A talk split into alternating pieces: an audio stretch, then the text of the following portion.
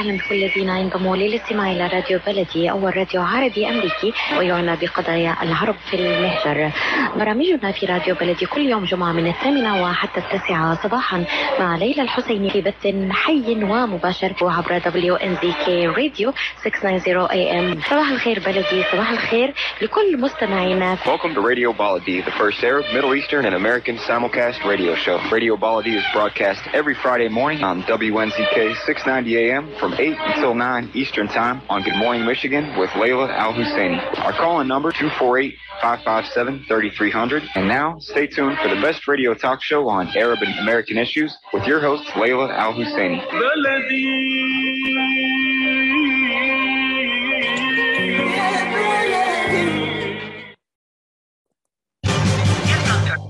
I am Atif Jawad. Join me the first Friday of each month at 8 a.m. Eastern Time.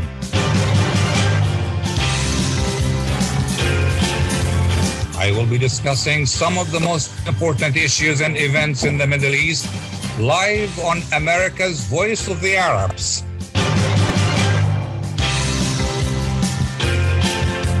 WNZK 690 AM and WDMV 700 AM.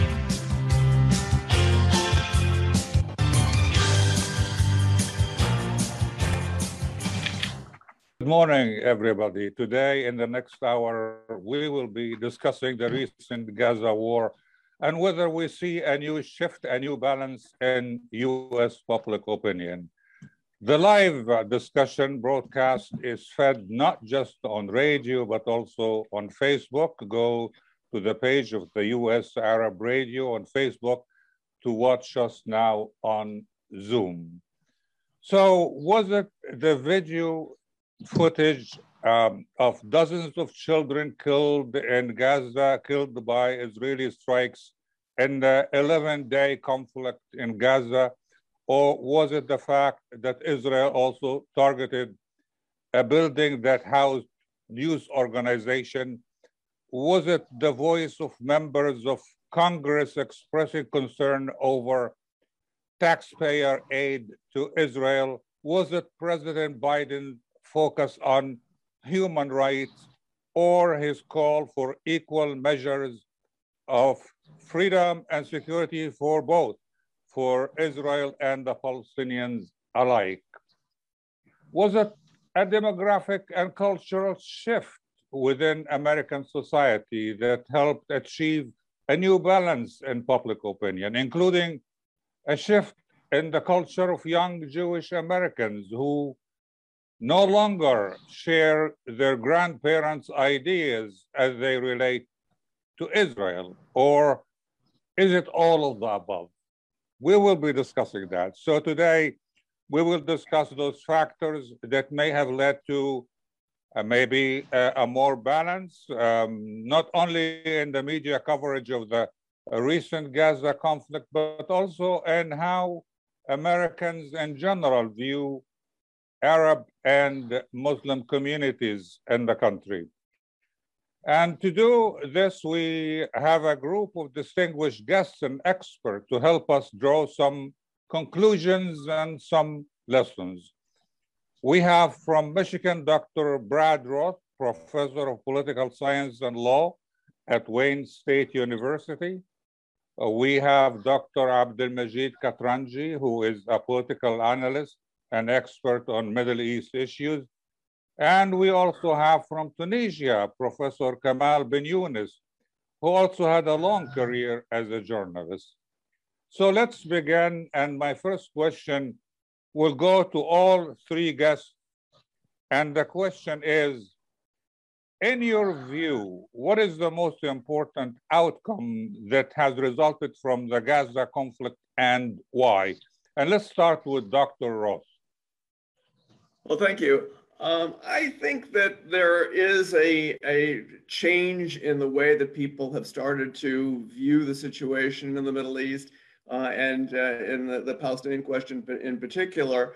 Um, I think that the images, of course, as you pointed out, are significant. I think the fact that Israel seemed to precipitate this conflict uh, through the actions taken in East Jerusalem and Sheikh Jarrah uh, and on the Temple Mount.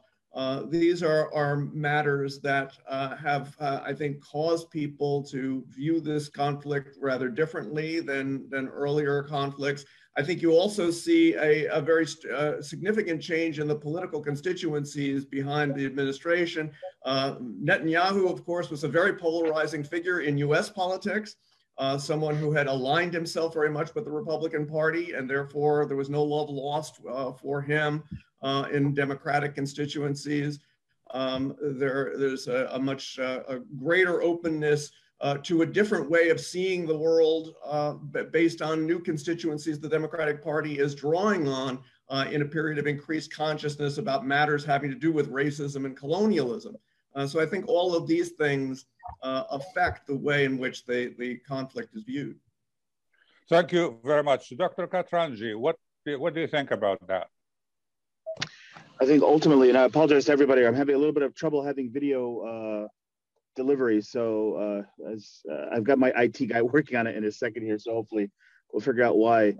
Uh, but there's still some uh, the the most successful outcome from my perspective is that the political debate, the paradigm, the historical uh, assumption that Israel is simply defending itself has been now refuted.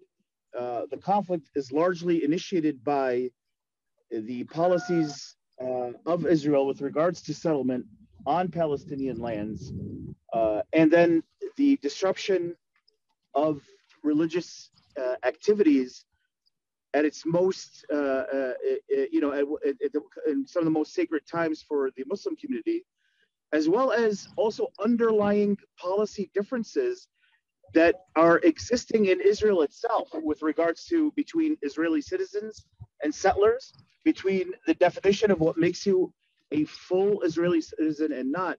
So a lot of these things have come to the fore so that despite, I think, the sensationalism of the media discussion about Israel striking uh, Gaza and Gaza throwing missiles back, uh, uh, which clearly displayed the imbalance of military might that occurs there, there now became a new narrative that says, well, wait a minute, maybe Palestinians are just defending themselves rather than being often misportrayed as the exclusive uh, uh, aggressors in this circumstance.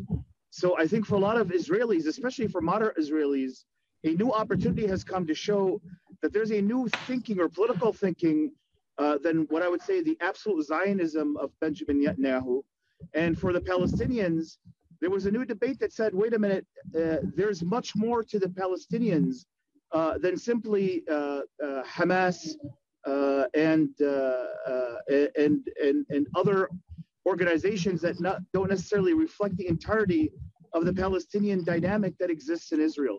So I think that th- this conflict, albeit tragic, really brought to the fore issues that have been too long suppressed, ignored by journalists and by politicians I think that it may be the launch point for some new optimism despite the tragedy that we have seen. Um, Professor uh, Kamal Ben uh, welcome uh, to you from Tunisia. And uh, uh, the same question um, I pose to you, uh, which is, what, in your view, what is the most important outcome that resulted from the recent conflict in Gaza? First of all, I don't think, uh, I don't believe that it was conflict in Gaza. The conflict started in Jerusalem, in all Palestine, and uh, 1948 uh, Palestinian Israeli territories, and the new phenomenon uh, that we had new youth, new children from the so-called historical Palestine, uh, West Bank, plus Gaza uh, in street and asking for national uh, they have national requests. The problem that in the, we had good side in international media, including in CNN and international American media, newspapers, for a humanitarian aspect of the conflict. Or the conflict is not only for some problem of dozen of children, humanitarian, is not only political uh, right for some people under occupation like what happened for for other African Arab states, Arab people under occupation, they have been asking equality with English or with French and others. The problem is national.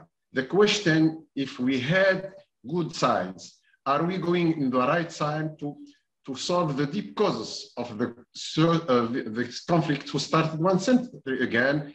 And uh, don't forget, we had several uh, wars since 1936, so-called the large or the, large, uh, the biggest uh, Arab revolution in Palestine, Jordan, and uh, Iraq, etc. Now, the problem, I think, is the vision, the, uh, the perception of the conflict. We have to end talking about Gaza-Hamas conflict is Palestinian-Israeli conflict, and his national conflict is not only humanitarian one and human rights conflict or some political uh, aspect of uh, all conflict.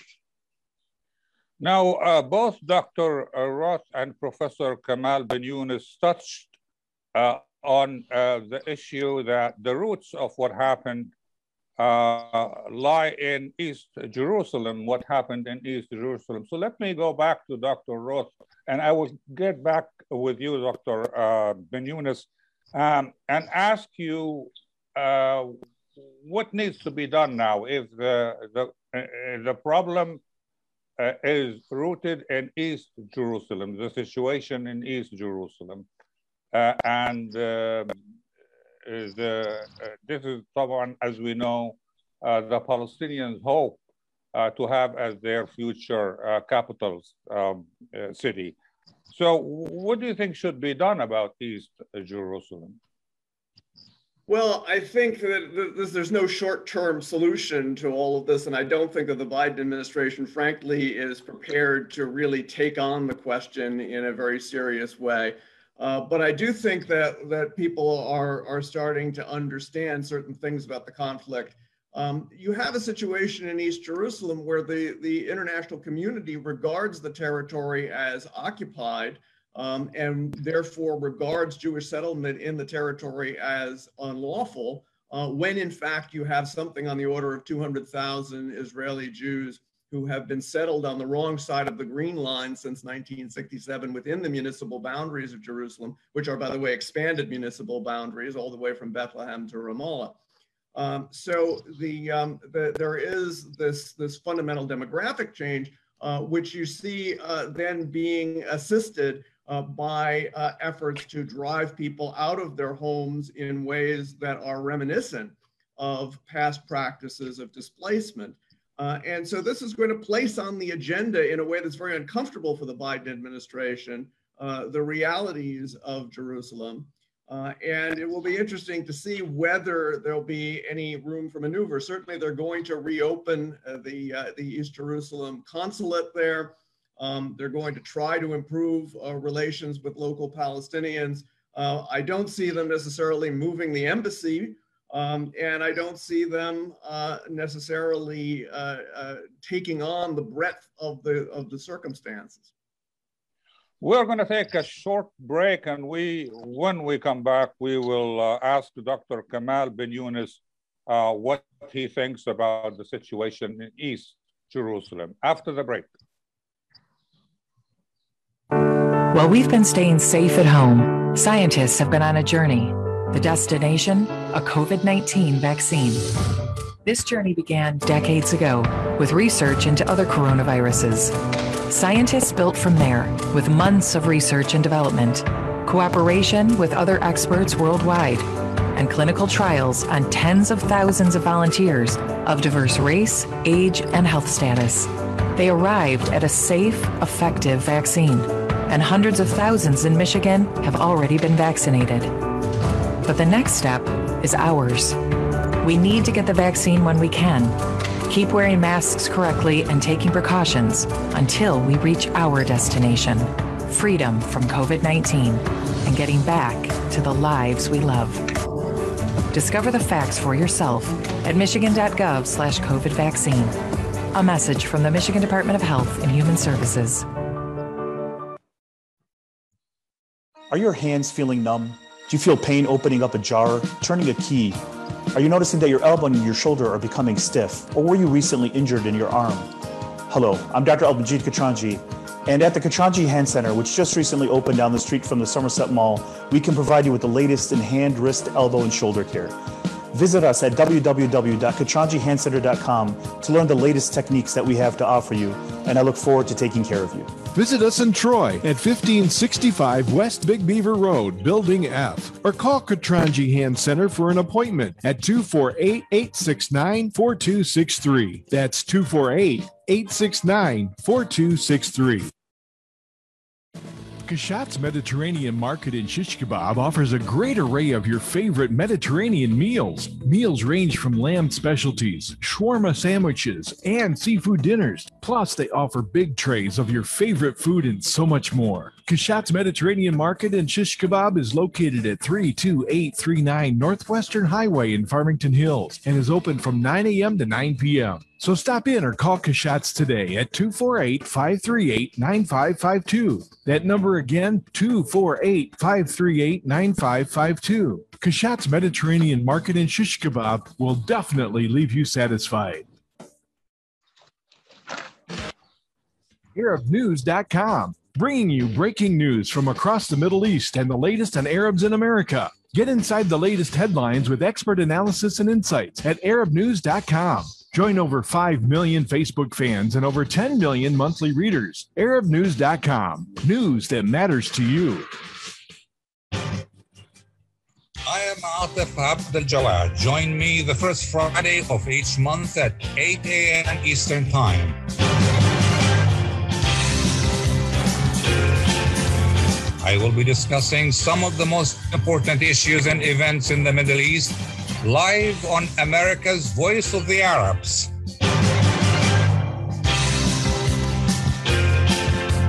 WNZK 690 AM and WDMV 700 AM.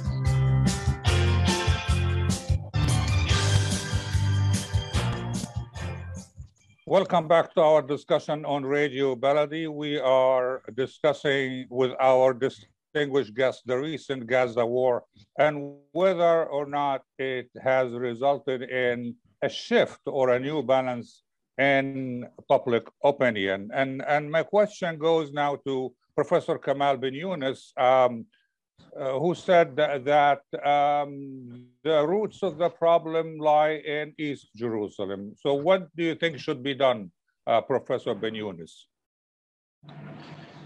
I have been in 1998 uh, in uh, Jerusalem, Ramallah, Gaza, and Palestine, Israel. I was invited by the late leader uh, Yasser Arafat. At that time, we had a problem in Jerusalem, some conflict with the late Israeli Prime Minister Sharon, who started, uh, he bought, he, had one house in east of Jerusalem. But now the reality on the ground changed. The settlers, the number of the settlement and settlers around Jerusalem in all West Bank increasing. And we, we had a real problem.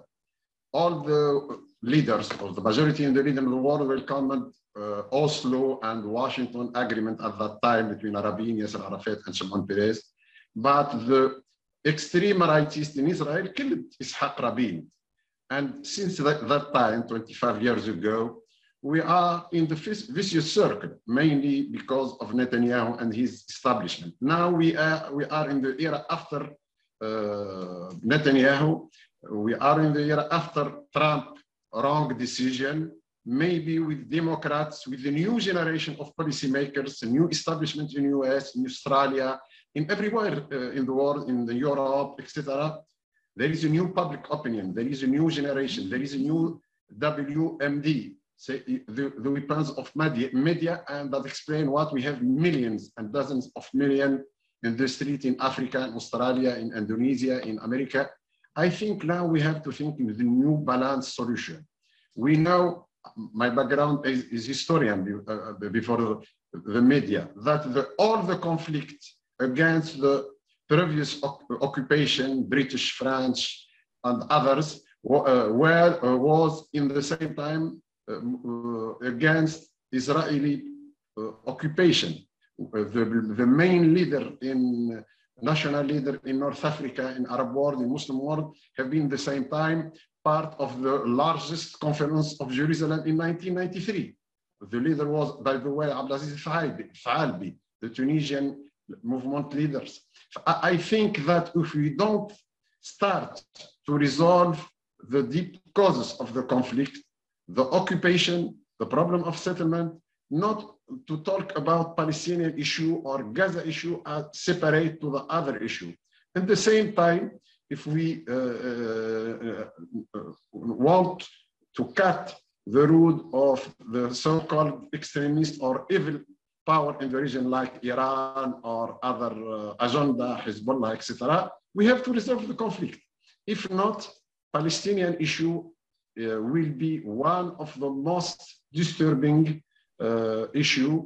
I, I, I, I, think, it's my last sentence, that Biden administration uh, the, and his Minister of Foreign Affairs didn't plan to go now in the region, but be under the pressure of the public opinion, the social media, the Wi-Fi, the, uh, thanks to the Wi-Fi, the internet, etc., we, uh, they had pressure. We had millions in South Africa, Nigeria, Indonesia, America, Australia, asking to, to end the the political aspect of the conflict, the national aspect of the conflict, only, not only the humanitarian one. Dr. Katranji, in the first segment of the show, you touched on uh, the differences within Israel itself. What impact did the conflict, the recent conflict, have on uh, the result, the effort that we have now in uh, to form a new Israeli coalition government. And of course, it's a very strange uh, coalition. Um, did the conflict uh, play any role in, in getting us to uh, have having this uh, strange bedfellows, as they say?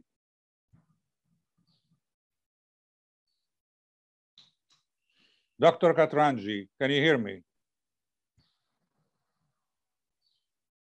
Okay, it seems that we have lost Dr. Katranji. There we go. Uh, can you okay. guys hear me now? Yes, can yes. you hear me? Yes, go uh, ahead. You, if, yeah. if, you can hear me, go ahead. okay, perfect. I apologize to the, again, I, we're having a little bit of technical difficulties with uh, my Zoom app here. Look, I, I think there's two very big forces at play. And the conflict has, uh, uh the conflict, and I think as uh, the good doctor had mentioned, Dr. Kamal, is that the the the media and, and what I'm calling the independent and free media also uh, highlighted this. One, you have the global occurrence of what happened with George Floyd in the United States. This idea of unfair, imbalanced, and institutional bias of, of a system against a specific group of people. On a global level, there's this discussion and narrative on what is unfair and and just as african americans every day have to fear for their kids if they're stopped for a routine stop a routine police stop now people were seeing and they saw the same parallel to a palestinian 14 or 15 year old that can end up in jail for up to six months without any charges just because they happen to be disagreeing with a police officer trying to kick them out of their home. So the, the, there, there's a global force there that now suddenly put the Palestinian situation in an entirely new light. And that fractured a lot of the established institutional mechanisms that Israel has very often relied upon and allowed for a lot of free thinking Jews and moderate Israelis to suddenly say, wait a minute, we cannot be a state that victimizes an entire people like uh, like we see in the United States with the African American community and, and some of the institutional systems that are there. So it's really important that the conflict now suddenly resonated with an established global issue uh, that, that is in discussion on every Senate floor, parliamentarian floor, political floor, no matter where you are in the world. Number two is there was a significant rise in a recognition that there are very involved, moderate, Palestinian elected officials in the United States who suddenly now had a voice. And this was led by, I think, a global hero for the Palestinian people, and a great American representative, Rashida Tlaib. Because suddenly Rashida is out there showing pictures of her grandmother and what it's like living on the West Bank. because as you said, very often this conflict has been tried to be uh, framed as not uh, Palestinian and Israeli, but as uh, Benjamin Netanyahu versus Hamas. Uh, Rashida Tlaib shattered that historical hiding place for a lot of the politicians where they could kind of ignore the realities of this unbalanced and unfair uh, uh, unfair power structure that exists.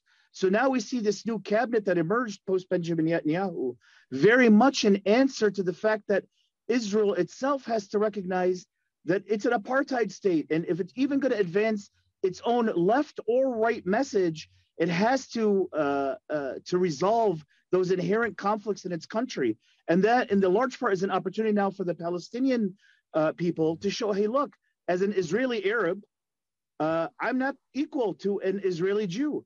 I have uh, an Israeli Jew has the right to return. A Palestinian after the Nakba in 1948 has no right to return. So why is there this Im- imbalanced law, imbalanced right? Even though, for instance, my niece or nephew may be an Israeli Arab, my great great grandchild may be an Israeli Arab, my cousin, and why do why does why does their neighbor in New York have the right to return into Jerusalem, but I maybe also an Israeli citizen, don't have the right to return? So this exposed so many issues that for the longest time has been hidden by both American politicians, obviously by Benjamin Netanyahu's cabinet, and by uh, uh, uh, by the media at large. That now finally there's this new paradigm, this new narrative, and this new government that we see in Israel has to face those new political issues and those new international issues uh, in light of what they do the, to the Palestinians, whether they're Israeli citizens or whether they're living in the occupied territories. Professor Roth, do you agree? Uh, yes, but I, and I certainly want to highlight the role of my former student Rashida Tlaib, who has really put a, a, uh, a, human face on these issues in a way for the first time for the American media. I think that she's played a very important role uh, in in uh, raising people's consciousness about the human realities on the ground. Um, but I also think that there are deeply entrenched interests here on the part of the United States government in respect of the region uh, and those are not going away anytime uh, soon. Uh, the, the way in which the United States has characterized this conflict uh, dovetails with a status quo orientation uh, toward, toward the region, which I think is not going to give way very easily.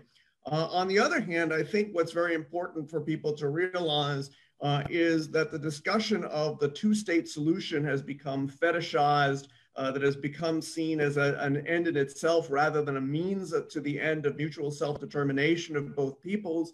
And I think that this is a, an, an argument that can gain traction given new constituencies that have been empowered within the Democratic Party uh, and, and uh, the, the sort of emerging consciousness of a younger generation uh, of American youth generally and of American Jewish youth in particular uh, who are pushing back against the traditional positions uh, of organizations that have claimed to represent the American Jewish community.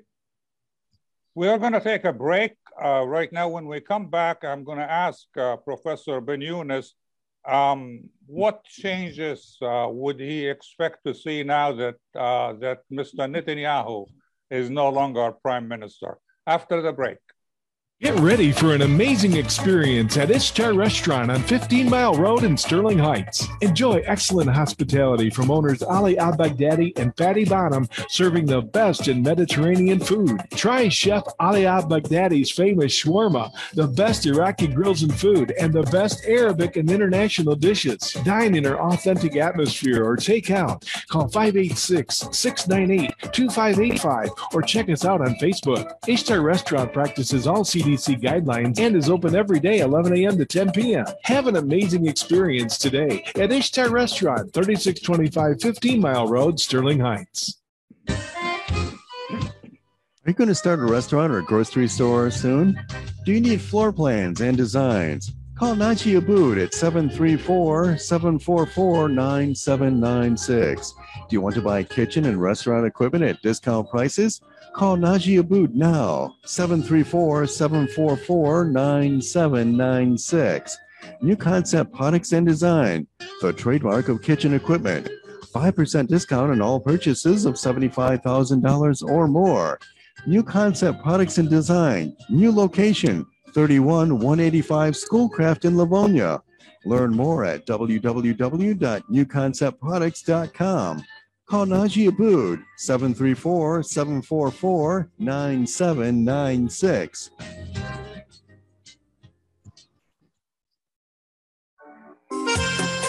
Ziad brand. Quality products from our family to yours. Ziad Brothers Importing offers the finest quality products, including brands like Sultan, Kraft, Nestle, Hook, Rico Picon, Donna, and many more. Ask your retailer to carry these fine products because you deserve the very best. For more information, visit our website at www.ziad.com. That's www.ziad.com. Ziad, quality products from our family to yours. When it comes to reproductive medicine, IVF Michigan Fertility Centers are the recognized leaders. With locations in Bloomfield Hills and five other cities in Michigan and Ohio, IVF has experts in all aspects of the field. As a founding member of IVF Michigan Fertility Centers, Dr. Nicholas Shama is one of the leading reproductive endocrinologists in Michigan and Ohio. Dr. Shama has performed over 10,000 IVF cases and has helped thousands of couples fulfill their dreams of parenthood. American board certified in both obstetrics and gynecology and reproductive endocrinology and infertility, Dr. Nicholas Shama is a very caring, compassionate, expert physician that understands not only the medical but also the emotional toil of infertility on his patients. When it's time, get personalized care from Dr. Nicholas Shama at IVF Michigan Fertility Centers in Michigan and Ohio. Call toll free 855 952 9600. 855 952 9600. I am Atif Abdel Jawad. Join me the first Friday of each month at 8 a.m. Eastern Time.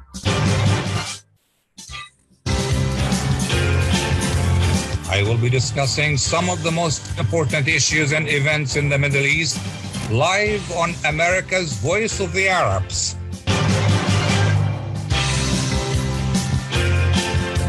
WNZK 690 AM and WDMV 700 AM.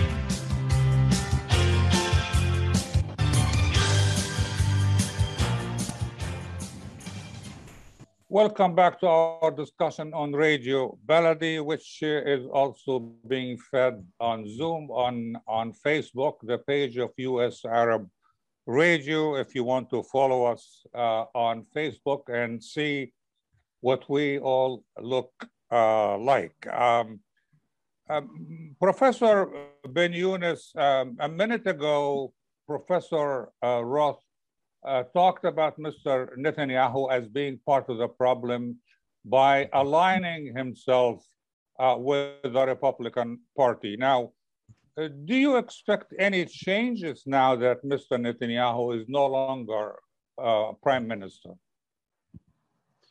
We have good sign both in Israel, Palestinian side, in American. After the the failure of Trump then uh, the failure of Netanyahu, we don't have to forget that uh, the main uh, leader, the main Israeli leaders are connected to Shimon Peres at that time and the peaceful, the peaceful camp in Israel accused Netanyahu to be behind directly or indirectly the assassination of Rabin and the assassination of peace process.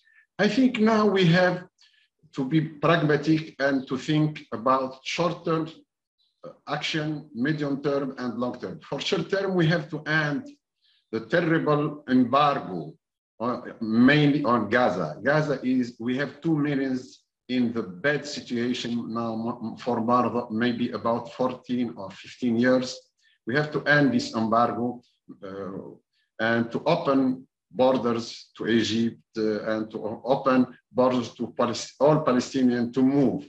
It could resolve this situation. In short term too, we have, we need an urgent plan of development to rebuild what Israeli army destroyed mainly in Gaza and uh, urgent plan of development. Don't forget that the first step of Oslo succeeded thanks to the development plan. I have been there as a journalist in 1998. Palestinian had airport, uh, port uh, uh, in Gaza, and they had developed a lot of business uh, in West Bank, Jerusalem, east of Jerusalem and Gaza. Now the population are suffering of, of poverty, miserable life, etc. We need for short term to open borders, to end embargo and money to rebuild and to develop the situation.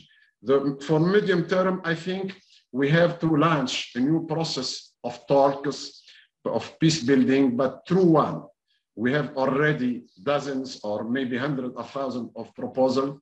Maybe we need Oslo 2 or uh, New York 2, supported by General Assembly, but real peace process or Madrid 2. And to restart, I think the new, the current establishment in Ramallah and, and Israel have to understand that the new generation in all Palestinian territories and uh, in, in diaspora will never accept what they accepted 20 years or 25 years ago. And for long term, maybe we have to rethink the slogan of two-state solution. If there is no way to have two-state solution, there is no way to accept one state but one Jewish state, but to think about, again, about one democratic state for all Palestinian Israelis and Christian uh, uh living there with democratic institution and uh, to end with this apartheid regime. Professor Roth, uh, historically, um, Professor Ben Younes will get back to some of your uh, points, but uh, let me ask uh, Professor uh, Roth now. historically, several minorities in the US um, went through a great deal of discrimination. You have uh, the Catholics, you have the Jews, the Japanese, the blacks. Where do you think um, do Arabs and Muslims stand in America today? Um, I'm probably not the, the person best qualified to speak to that question. Um, I do think, of course, that the circumstances of the global war on terrorism represented a great uh, setback for the rights of, of Arabs and Muslims in the United States. Um, I think, though, that we are kind of coming out of the end of that uh, and are, are reaching a new point where I believe that we're, we're having increased levels of political participation by Arabs and Muslims uh, and a greater understanding, I think, on the part of a larger percentage of the American population uh, of the extent to which uh, uh certain kinds of default positions that have uh, favored certain parts of the population over other populations need to be second guessed. And so I think that there is a, a, lot of reason for optimism about the future in that regard. Dr. Katranji, um, has the conflict eroded um, the status of Mr. Mahmoud Abbas or the Palestinian Authority uh, to the advantage of Hamas in Gaza? No, I don't think it has. I think that the, remember the, the root of this conflict occurred in the West Bank and it occurred in Jerusalem and East Jerusalem. So fundamentally, that as as right now the current situation exists politically for the Palestinian community in Israel, uh, is that uh, the Palestinian Authority is in charge in the West Bank, and uh, you know Hamas is uh, in charge in Gaza. By the way, in Gaza, these the, the Hamas was duly elected. It's not like this was a takeover uh, by Hamas, but these were they were elected from within uh, the Palestinian elections. I think the uh, Palestinian Authority uh, held a very powerful narrative about they are trying to advance the cause of peace. They're trying to advance the two-state solution that was agreed for in the Oslo Accords, and that there was this persistent disruption uh, by Benjamin Netanyahu's cabinet and, and regime uh, to uh, disrupt any power that the Palestinian Authority has. And Netanyahu burned a lot of bridges by aligning so strictly with Trump and this conflict that you can negotiate and resolve a conflict by just one side controlling everything the narrative, the discussion, the negotiation, the finances, the political right, and the political integrity. Uh, I think that the Palestinian Authority played this effectively by saying, look, we're here, we're available, we're trying to advance the cause. And look what's happening when we just assume that Israel's always right about everything. And in, in, in that narrative, although he appeared weak, now we can see that now if, if you're going to have to resolve and engage this issue uh, on the ground and get some real action taken, you have to not only uh, work with Hamas in Gaza, but you also have to do, uh, uh, to recognize and uh, support the authority of uh, the Palestinian Authority and Mahmoud Abbas. So he is not the most powerful picture in this situation right now, but he's certainly much better aligned because there's a, a, a bigger global platform for for him to speak uh, and to speak out about what he's actually facing and having to deal with. I think he's got a more sincere opportunity to reflect the limitations that he has as a result of the historic Trump uh, Netanyahu uh, paradigm that existed for the past four uh, four years. Professor Ben Younes, uh, if you have any comment, but um, let me ask you. Uh, earlier, you talked about the need to end the blockade um, in Gaza. Uh, should Hamas acknowledge the existence of Israel in return for the establishment of a Palestinian state? First of all, uh, as I said, I have been in Gaza and I'm, I have the opportunity to meet always Palestinians from Gaza. Uh, some of them are still connected to Fatah and PLO and others. The, Gaza is not Hamas and uh, the conflict during last uh, 11 years wars since 2009 war and 2012, 14, etc. It's not a Gaza war. It's Palestinian conflict.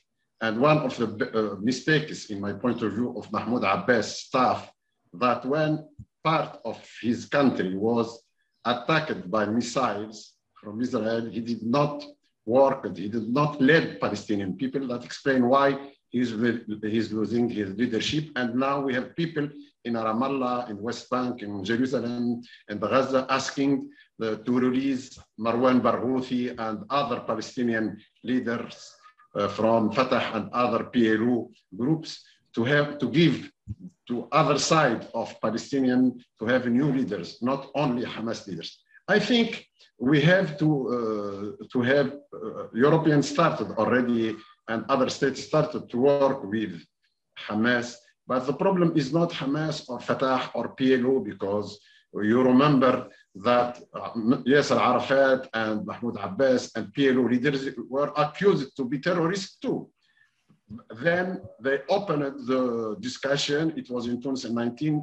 Uh, uh, in 1988, I attended this uh, this negotiation. It was where Pelletreau was American ambassador in Tunis. Then he used to be promoted to deputy secretary of state.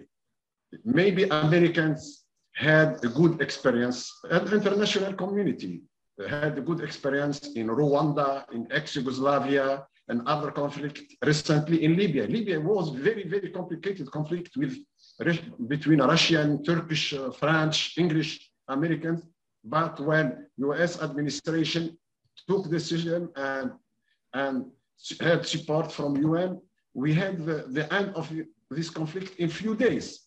And I, I think that there is no way to have peace and serious success process to fight terror, extremism, frustration, and terrorism without resolving this long-term conflict of Palestinian state. I think we have to, to start with solution. I have been in Rwanda in 1995, uh, 96. We had nothing in Rwanda. We have millions of people killed. Now Rwanda is the most developed uh, country in Africa, maybe. That uh, I have been in South Africa. Now we have the end of apartheid and we have a new one state developed state. We can build this state in Palestinian Israeli territories. And uh, I think that one of, uh, I, I, end with this sentence, I one of the advantage of Palestinians and Arabs in this era, they had understanding uh, Hebrew, uh, they had decades of negotiation with the Jewish uh, with international culture, with Western culture, and maybe the Palestinian elite and Jordanian elite are most developed than other elite thanks to, or because and thanks to the occupation. They can rebuild a new state and to end with this kind of in conflict in taking on consideration that we have national problem and political problem, not only humanitarian humanitarian one. When we come back after the break, I have a question for Professor Roth. Are we really witnessing a real shift in the thinking of young Jewish Americans? When we come back. Life is a nonprofit charity that's provided humanitarian aid and development to people and communities for over 25 years, regardless of race, color, religion, or cultural background. When disaster occurs here or around the world, Life for Relief and Development rushes in to provide food, medical aid, and shelter to those in need. Please help improve these efforts. Make your tax deductible donation to Life now at lifeusa.org or call 248 424 7493. Enjoy the first Syrian style cuisine in Michigan. At Damas Cuisine and Catering, you'll find a wide selection of Syrian foods and sweets in our menu, like frike, hoisin, grape leaves with steak, mashawi platter, hot mahashi, char grilled kebab, shawarma, and much more. Get super fast delivery from Damas Cuisine and Catering right to your door. Order online at damascuisine.com forward slash menu and track your order live. Damas Cuisine and Catering, 28841 Orchard Lake Road in Farmington Hills. Call 248 987 4985. When you're looking for the best in optical care, Dr. Imad Nakash is your doctor to see. With years of experience and thousands of successful procedures performed, you can trust your eyes to Dr. Imad Nakash. See Dr. Imad Nakash and his professional staff for your eye care needs. There's two locations to serve you. In Hazel Park, call 248 336 3937. 248 336 3937. In Rochester Hills, call 248 299 3937. That's 248 299 3937.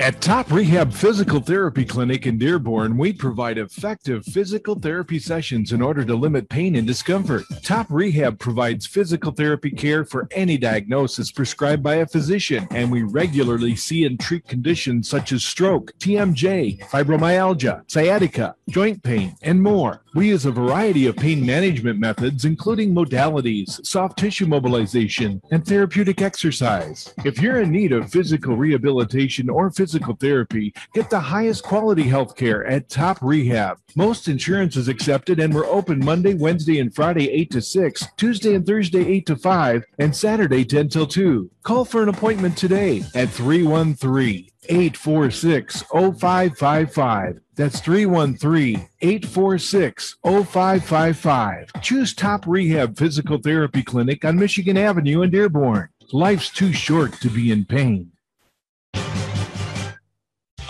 Abdel Jawad. Join me the first Friday of each month at 8 a.m. Eastern Time.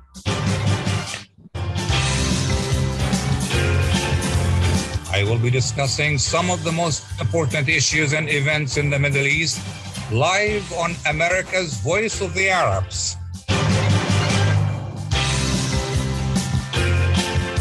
WNZK 690 AM and WDMV 700 AM.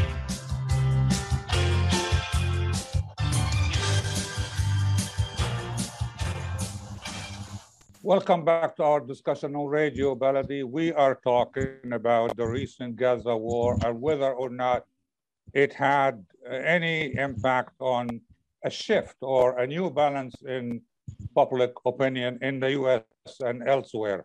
Uh, Professor Roth, are we witnessing a real shift in the thinking of young Jewish Americans? And if so, explain to us.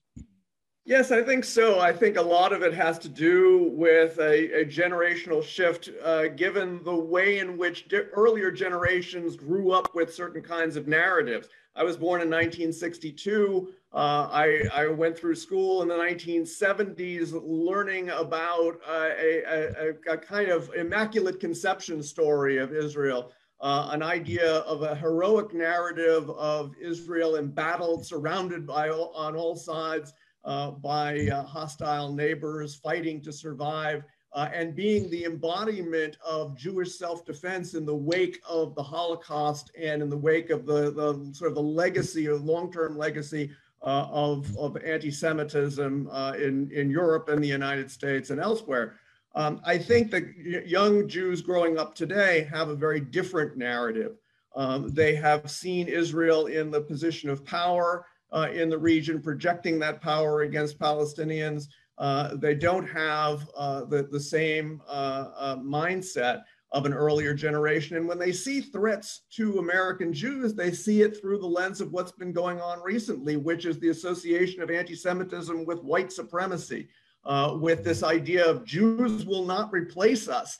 Uh, this this notion that Jews are somehow collaborating uh, in the undermining of the position uh, of certain kind of nativist interests in the United States. Uh, and so it's natural then for, for, for young Jews to identify with a movement that, that seeks to resist uh, racism and colonialism of all kinds. Um, and that I think definitely creates momentum for a different way of viewing things. There was a Pew Research survey uh, this last month that, uh, that, that, dealt with public opinion in the Jewish community, and I think it, it validates the idea of considerable generational shift toward a, a new kind of understanding uh, of the, the circumstances in the Middle East and the, and the relationship to Israel. Thank you, uh, Dr. Uh, Roth. Uh, and, and I have a, an honest question for Dr. Katranji. Um, do you think, uh, Dr. Katranji, that um, that on, on the Palestinian side, uh, we have a real obstacle now, not just in the thinking of uh, the Palestinians, but the actual division among the Palestinians uh, as, as an obstacle to achieving a real solution and not just the revision, but also the non-acknowledgement by Hamas and others, jihad and others, of Israel's right to exist. Do you think, is it time uh, there is an equal change within the Palestinian community?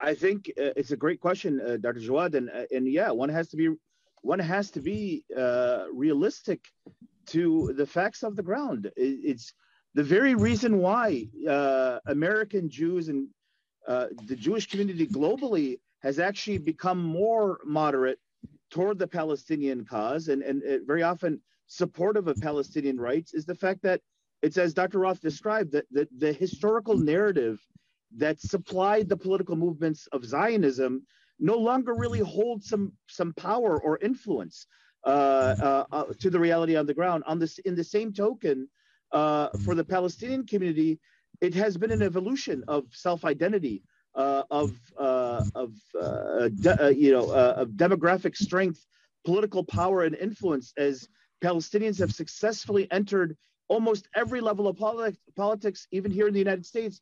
The chief negotiator for the United States in the recent conflict uh, between the Palestinians and uh, the Israeli government of Netanyahu is was Dr. Ha- was uh, Mr. Hadi Amr, which was the first time a Palestinian of a, a, Palestinian American was actually on the table to negotiate on America's behalf.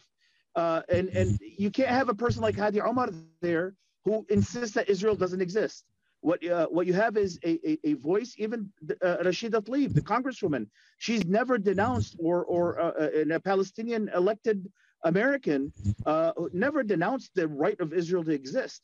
And it's because people like Rashida exist, Hadi Amr exists, uh, and several other leading thinkers in, in the Palestinian community have now been able to get the center stage to say, look, this is not about Israel's right to exist. This is about the Palestinians' right to be a free and viable people, to enjoy their life. That that shift in, in in, in, in conversation has even forced groups like Hamas, as we know two years ago, to maybe temper a lot of their argument that st- even though they didn't come out and say we recognize Israel's right to exist, what they said is we recognize the fact that Israel exists. You know, so even they are being forced to now shift because you're not going to be in, to, to be able to achieve a lasting and viable solution for the people and advance the cause that you have for your own people if you're going to oppress other people. That was the mistake that occurred for Israel's right to exist. For the longest time, the Zionist narrative was a land, a, a, a, a, land without people for a people without a land. And people literally thought Israel was empty, that there was no one there. Well, they didn't realize that there were actually Palestinians. And there's a great story by Dr. Gabor Mate, a Holocaust survivor, a very proud Canadian Jew. He's on the Russell Brand podcast for people to hear is that it's that that created the oppressive environment that ultimately is is non-viable for Israel in of itself to continue to exist unless it addresses it. For Palestinians, they have the same obligation. But now the world can see that when a Palestinian is fighting for their right, it's not just simply the right to live in Israel. It's just simply the right to be. And I think that has that that's opened the door for the moderates uh, in the Jewish community and in the Palestinian community, where they have removed this idea that this is a Jewish Arab conflict, but really an issue of identity, political rights, political equality for a people in in in, in this land called the Palestinians who deserve a state, who, like uh, uh, Dr. Kamal said, deserve economic opportunity and development. Uh, they have a right. It's not just simply they deserve it. That's their right, and that they're gonna have to live with uh, the Jewish community that that's been their neighbors not since Israel has existed for thousands of years. It's not new that Jews and Palestinians and Arabs live next to each other. They've lived with each other since time immemorial. These are both Semitic tribes that call each other cousins. And I think now that this this this this this current situation provides the opportunity for all parties to start saying, look, we have to recognize that we need to be neighbors because guess what? We've always been neighbors. And I think that lends to some hope and optimism. Professor Ben I need your input here. Uh, so briefly, uh, I don't have much time left. But don't, don't you think that if, if Hamas and, and other Palestinian groups acknowledge Israel's uh, right to exist uh, in peace and security, uh, that might change the parameters on the ground. To be honest with you, I remember you at that uh, we attended several conferences, Chatham House Rule, closed with American, Israelis, and Palestinian, including people from Hamas. And they said they are, some of them said that we are not supporting two-state solution, but we are accepting two-state reality. And they are for new process. And I think that uh, the support of Arab states and others can uh, convince them to accept not only two-state reality, but also two-state solution. I think we have now the big problem in Ramallah. In the other side, they don't have leader. Mahmoud Abbas is a friend for 30 years, like other Palestinians who have been here in, in, uh, with Arafat. And I visited him, and every time when he visits Tunisia, I met him. Mahmoud Abbas is not like Arafat. Arafat was a leader. Mahmoud Abbas is a president. And the president with no power. That Palestinian, on the other side, need leader. I explain what I'm asking to release Marwan Barghouti and others. And I think Hamas will accept at least two-state reality. Thank you, uh, Professor Kamal Ben Younes from Tunisia. I also would like to thank uh, Dr. Uh, Brad Roth and Dr. Abdelmajid uh, Katranji. And uh, in conclusion, I thank you all uh, for uh, being part of this program. We'll see you the first Friday of next month. Have a good, very good weekend. Thank you very much.